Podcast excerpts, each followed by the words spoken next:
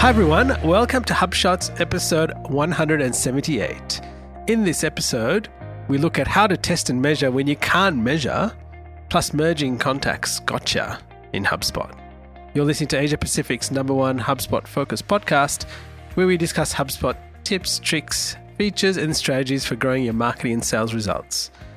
My name is Ian Jacob from Search and Be Found, and with me is Craig Bailey from XEN Systems. How are you, Craig? Really good. And you know what's unusual about this episode? We're actually recording this during daylight hours. I know. For once. So you came over, we had lunch together. That's right. Organised the show, and it's about four o'clock in the afternoon. It's a cracker of a day outside, I have It's to so say. good. But yeah, there's light. It's light as we record. Normally we're recording late at night. So this is a bit of a treat for us. On to our growth strategy for the week, Craig, or our growth thought for the week. Yeah, well, you know, this is something that I said a couple of episodes. We're going to chat about our approach to the podcast. Yes. Because this came up at the HubSpot user group back in September. And we're just going to mention our approach. And this might be useful to listeners because we actually don't use the podcast as a top of the funnel piece, which people might think's weird. You know, aren't you trying to get new listeners? Aren't you trying to uh, grow your audience? Of course, everyone wants that, and we do want that. And as our listenership grows, that's great. But it's actually not the key criteria. Actually, what we use it for, well, I'll, I'll talk about myself. You can chat, you're maybe a little bit, bit different, but it's a credibility piece. So for me and our agency, it's very much bottom of the funnel. It's about showing our expertise, it's also about our credibility. And so rather than generating leads from the podcast, it's more about when we get a prospect, we're chatting with them, they look to the podcast to get confidence in us. So it's more of a closer. It's actually more of a sales tool at the end than a marketing tool at the top. How do you feel? Is that similar for you? It has been very similar for me, Craig, and even more so probably in the last for this year. I would say that's been a big, big part of it. So I think I am trying to with some of the stuff we're doing internally in our business, and you know, like we've been doing for ourselves, is trying to drive more of that to the top of the funnel. So to get people interested. And here's the thing a lot of our work just comes through referral. So the question for well other agencies and small businesses is if you're getting a lot of work through referral, should you should you actually be spending time at top of the funnel awareness and all these kind of bigger company playbooks? And well, no, not really. Why would you spend money and time and effort uh, focusing on completely new audiences if you're getting referral? Right, that's that makes sense for small business. But as you grow, of course, referral kind of plateaus and you do need to move more to an inbound marketing piece and much more top of the funnel. So we will be pushing there as we're growing. And I think that's probably our 2020 Correct. goal. We'll be doing a lot more of that, pushing the podcast out there, a bit more awareness. But anyway, I just thought that was perhaps interesting for our listeners and marketers in general. It's always about thinking what's the goal for each piece of content and the strategy behind it. Anyway, just an insight into ours. All right, Craig, onto our HubSpot marketing feature of the week. And this is about how to change your email in HubSpot. Now, why I'm going to highlight this is that I had a customer of ours that has moved their emails from a .com domain to a .com.au or vice versa. And they wanted to know, well, how do I change this? Now, in previous times, I would have gone, oh, need to create a new user for yourself, go through the whole process, then reassign all the contacts to yourself. Anyway, you don't need to do that. If you go to your profile and preferences, you can actually edit your email address that's associated to your account. And then you'll have to go through the re-verification process again. But it means that now you don't have to go through all that malarkey that you used to do before. So there you go. Who would have thought it was that simple, eh? Just I go to your profile and update it. Thank you to HubSpot support for pointing that out to us. By the way, I was listening when you had that HubSpot because you called them, right? That's right. And uh, well, apart from some interesting on hold music, Oh, I know that. I don't on hold music. I don't know about the on hold worth music. calling them just to listen to that. My goodness. But anyway, it's super helpful. I'm sure we have. But have we ever had a bad support experience? Gee, they're good. If I think about this as the marketing and growth thought of the week, that's one thing that they've nailed support. All right, on to our HubSpot sales feature of the week, Craig. Territory rotation with workflows. Shout out to Kyle for this blog post. Jepson. Yep. They've been pushing a lot around workflows, and you know how we love workflows. I know. I love workflows. I read this when it, when I got the email notification. It was actually really good. I think the message from this more generally is you can do anything with workflows. That's where we're getting to the point where when someone has a question, how do I do this? It's not a standard feature. It's like, well, my go to is I'm pretty sure we can work out how to do that in a workflow. So this is a good article on this. In this case, territories and assigning them and rotation. So a good good post to just go through and get an insight into that. All right, onto the HubSpot Gotcha of the Week, Craig. And this is to do with the side effects of merging contacts. Now, I'm liking this feature in HubSpot, right? But and been getting notifications, and my customers are getting notifications. They're like, "What? Is, what is this merging contacts stuff?" Anyway, we're going to tell you that there is a gotcha to this that would happen, especially if you're running workflows on the back end that rely on contact properties. There are things that get triggered when you merge merge workflows. So tell us more, Craig. Well, you know, I almost want to say with workflows, after just talking about how awesome they are, as we do every episode, it's kind of like with great power comes great responsibility, so to speak. Workflows, uh, they can be very powerful, but they can also have gotchas like this. Now, we actually mentioned this way back, I think at the start of the year in episode 149. Yes, we did. Where we talked about merging contacts and this basically this side effect that many people I don't think are aware of. And what it is, let's say you've got contact A and you're going to merge it into contact B. Now, contact B, let's say they signed up on the site, they'd filled in a form and then it said some thank you emails, put them in a nurture, right? Let's say they did that a year ago. So that's contact B. And that's the one you're merging into. Now, contact A might just be a variation of their email address. If you happen to notice it, because you got one of these nice notifications from HubSpot, thanks for sending those out. So you go along, yeah, right, I'll, I'll just put HubSpot contact A into B. So you merge it, bang, suddenly all those workflows that contact B have already been through get triggered again for contact A. And so this can be quite puzzling, quite distressing for, for clients as well. It's like, well, right, well, how did this happen? Well, here's the side effect. And you know what? A slight criticism of HubSpot for this, because even though they've got a support article that talks about potential downsides, and we've got that linked in the show notes, when they send these emails out saying you've got all these contacts to merge, and they have that list, they don't make it clear. There might be a little message, uh, you know, be aware that there could be these effects. But I actually think this is a big gotcha and it's causing confusion for clients. And I think it's going to be a big problem that HubSpot's got on their hands. Anyway, how do you get around it? Which, of course, is the key. Now, we've got a bit of a workaround, and we went through this back in 149, episode 149, and it involves creating exclusion lists. And one of the things you might know in workflows is you can have exclusion lists or suppression lists that basically, if someone is in one of these exclusion lists, they don't go through the workflow. And we have this process with the clients. We have this whole process where if we're going to merge contacts, we put those contacts into an exclusion list so that they don't get triggered into workflows, or if they do, they're just excluded from the workflow. We put them into those exclusion lists. We then merge the contacts, and then we take those contacts out of the exclusion lists well, the resulting finalized contact at least. And that's the way you get around it. So it's quite manual. You actually have to go through all your contacts and put them in this exclusion list, then remember to take them out in order to stop this side effect of the workflows. Now, that's the workaround at the moment. I hope HubSpot come up with a better kind of option. For example, what I'd love is just when you merge, an option that says do not trigger any workflows. As simple as that. Uh, that's really what they need. I think they'll bring that out because I think there's going to be a problem for clients. Yes. Anyway, that's the gotcha, and that's the workaround at the moment. Go and listen to episode 149, shot two, for more details on that. Excellent. Now, on to our marketing tip of the week, Craig. No more mixed HTTP and HTTPS content messages, and Chrome will block HTTP content. So, this, listeners, is sites that haven't been transitioned to a secure, have a security certificate and are secure. And within that, there's obviously images and other assets that get called. So previously, people might have known of this as mixed content warnings, where the site might actually be secure, but it's calling assets that are actually on an insecure server. And what Chrome does is it basically highlights to you and says, "Oh, this is unsafe. Do you want to proceed?" Right. So what have they done, Craig? Well, this is in an upcoming release. What they're going to do is instead of just giving warnings, they're just going to block that resource. Your page loads, and let's say there's an insecure HTTP resource, an yep. image like would be image, a common yep. one. They just won't show it. It'll just be kind of rendered out. Yeah. Rendered out, yeah. Yeah, okay. so that there's no chance.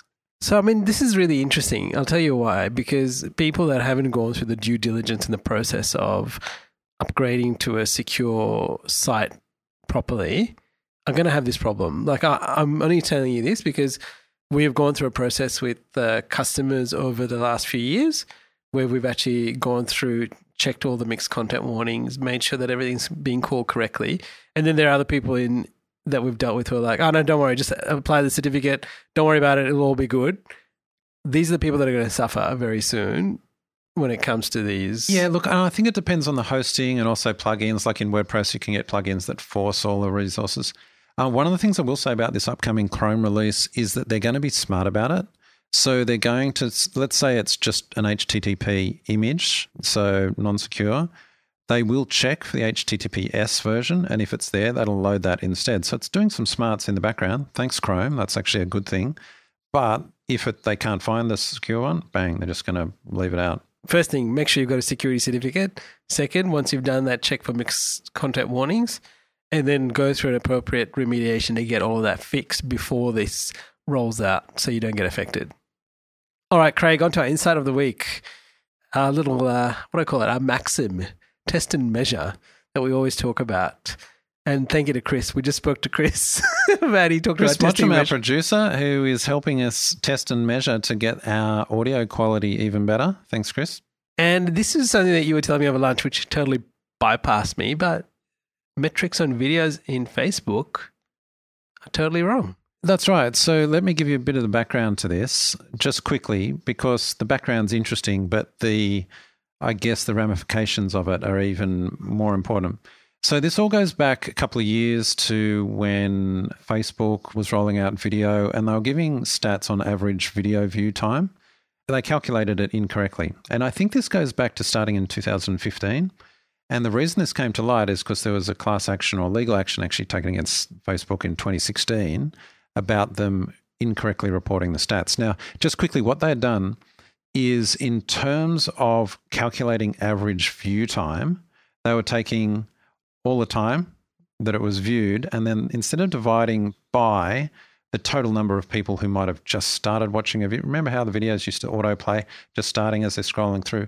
They only divided it by the number of people who were actually called a viewer. So the kinds of people that watched for at least three seconds or four seconds to count as a view.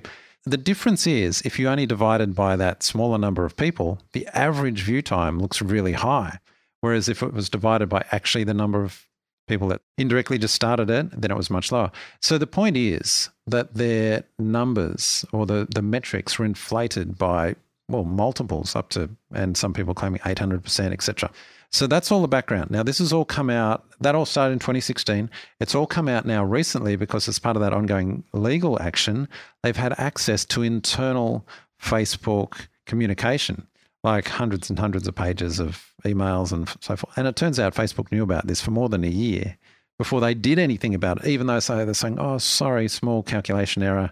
Yeah, we fixed it, minimal effect, right? What's coming out now is that it was massively overestimated or overinflated numbers. And they knew about it for ages. They did nothing about it and they didn't bother. It wasn't a concern, right? Okay, so that's the history. What's the ramifications of that? The ramifications are lots of things. First of all, people were moving ad budgets from other platforms onto Facebook. Because you remember a couple of years ago, everyone's like, oh, video, video is the future, right? And of course it is. But the numbers on Facebook seem so good and so cheap as a result that people were pushing whole budgets away from, say, YouTube and other platforms onto Facebook. And the problem is, because the numbers are inflated, they weren't getting the results they expected. Maybe you're expecting similar results to what you get on YouTube, but it's not happening on Facebook, etc. So there's been whole, I guess, marketing budgets pushed into a platform or a medium which has been false. Like, in fact, not only a mistake, but you could actually say deliberately withheld. So here comes the question because we're always saying test and measure. How do we test and measure if we can't actually measure accurately, if you can't be confident? And so that's what I want to chat about today in this insight. So, but before we go on, I've spoken kind of for a, a bit there. Did you want to make any comments about that and maybe some action items from your point of view before I, yeah, go on a bit? Yeah, so I think one of the actions here is we all know that, especially when we work within HubSpot, there's a lot of analytics in there. We also always put in their Google Analytics. So we have a second point of reference. Now, it might not always be exactly 100% because people measure things differently in terms of what's the duration that this measurement takes into account before it actually gets measured which can be different. So giving you different results. But regardless to say, there are all these different points that or analytics packages that we can use to collect data. So if you're using particular package to collect data about your videos, then you should be able to tell is the video playback or the points at which people are dropping off or playing, is it that the same as what's being reported? That's essentially what I want to say. It's like having a second point of reference. Actually, you've highlighted one thing, which is you want to get them off Facebook onto your site in some point. So one of the keys to coming around this is not only engagement, but actually conversion stats. So you get them to your site. So you might have a Facebook video, but the call to action is to get them to your site so that you can actually compare whether it's working. So for all these people that move budget away from YouTube to Facebook, there should have been an end result, which was is it actually building audiences that drive people to your website or to some other conversion action, not just an engagement metric? However, your point around having multiple analytics packages is perfect because there's multiple video platforms. So another, I guess, takeaway from this is don't just choose one channel and solely put all your budget there. You might start with one channel, but then you've got to grow it out. So, for example, if you're running a number of videos on Facebook, run them on YouTube, run them on LinkedIn, run them on Twitter, run them on various platforms, and check across each. Because if Facebook is looking ridiculously good in terms of engagement, perhaps something's wrong. Mm. And this could be any of the other platforms. You know, it could be Twitter in future, could yep. be LinkedIn. Who knows? They're probably all going to have problems. But at least by having multiple platforms that you're using, you can actually compare and work out some anomalies. But then the main takeaway is you've got to get them back to a conversion action. And by conversion action, we're ultimately talking about getting an email address. If you can get that, that's the, uh, I guess, the goal at the end to compare across the channels. All right, Craig, onto our podcast of the week. And this is a business casual podcast from Morning Brew. And Morning Brew is one of the, probably one of our the emails we read every I day, love right? this. In terms of a daily email newsletter, we've talked about this before. There's not many I read every day. That's right. Morning this Brew is one of them. Anyway, they've got a great podcast and they've been interviewing some really interesting people. So I would encourage you to listen to it. It just broadens your horizon on the different things people are out there doing. And I love it.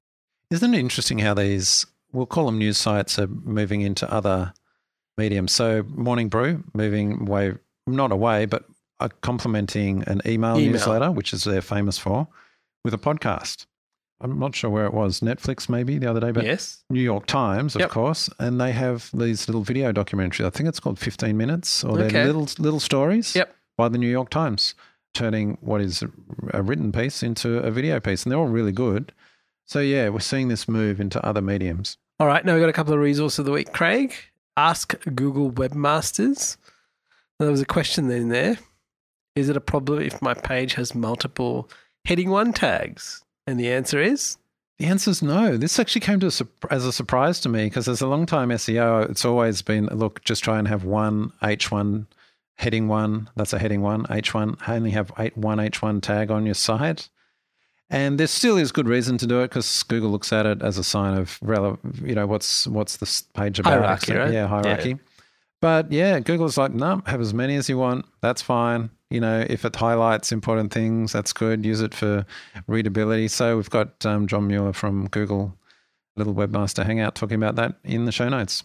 Yeah, and listeners, if you don't know about John Mueller and those hangouts that he does, I'd encourage you, if you're not in your business doing this, share this with the person that is, because I think there's some really good information in there that you can often use and pick up. And often a lot of myths get dispelled and what we often hear out there in the marketplace, if you listen to the source and go, oh, hang on, that's just rubbish, you don't have to worry about it, right? And don't have to waste it's your time re- well, look, look, let me put a caveat on that.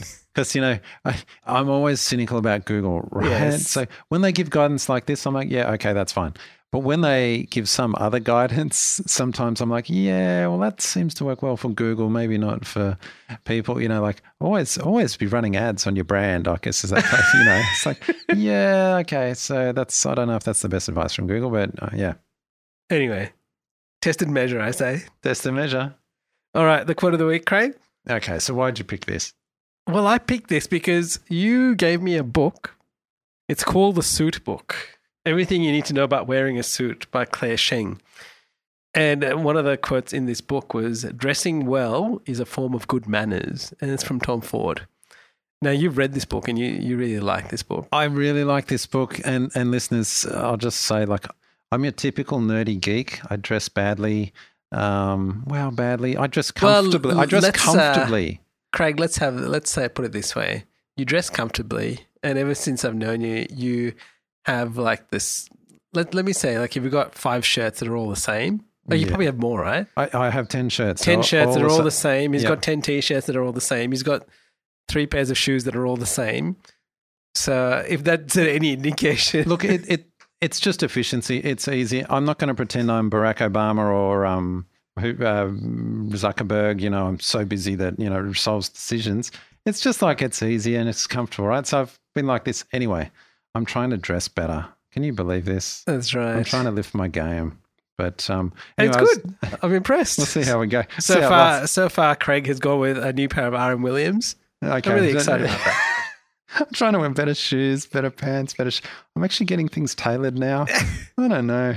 But anyway, we'll see how we go. Why are we telling you? Actually, why are we telling the listeners this? I don't know if they need to know this. But anyway, this book had an impact. Oh, I know what I was going to say. Because this book had an impact on me because we were chatting before. Ignorance is bliss. That's exactly After right. reading this, how to dress well, now I'm like, oh my gosh, I'm just so I, I'm badly dressed, and I notice it all the time. It's, ignorance was bliss when I didn't know.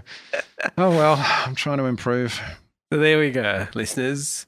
Now there are a couple of bonus links in the show, so I encourage you to check it out. What else can I say? Test and measure. Test and measure. Well, Craig, until next time. Catch you later, Ian.